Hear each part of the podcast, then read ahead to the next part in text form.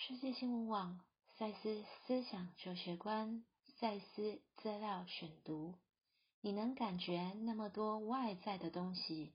就能感觉同样多的内在世界。在你们层面上的每样东西，都是独立存在于你们层面之外的某件东西的具体化，所以在你们的感官之内。有其他向内感知的感官，你们平常的感官感知或创造一个外在世界，内在的感官感知并创造一个内在的世界，他们感知一个内在世界的局部，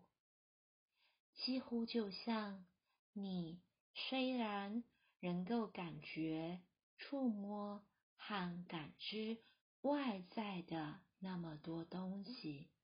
也能够感觉、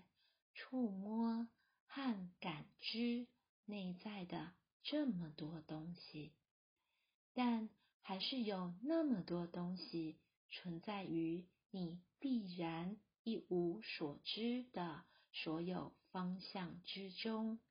一旦你存在于一个特定领域之内，你就必须调整频率与它一致，同时挡掉很多其他的感知。那是一种心灵的焦点，沿着特定的方向集中觉察力，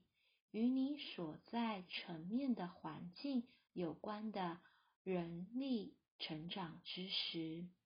你就有余力看看四周，运用内在感官，并且扩大你的活动范围。这是再自然不过了。能不能在一个特定层面或领域存活，取决于你集中注意力。对哪个层面，当生存多多少少获得满足时，你才能够把注意力转向别处。摘自《实习神明手册》，进入心理时间的步骤，赛斯文化出版。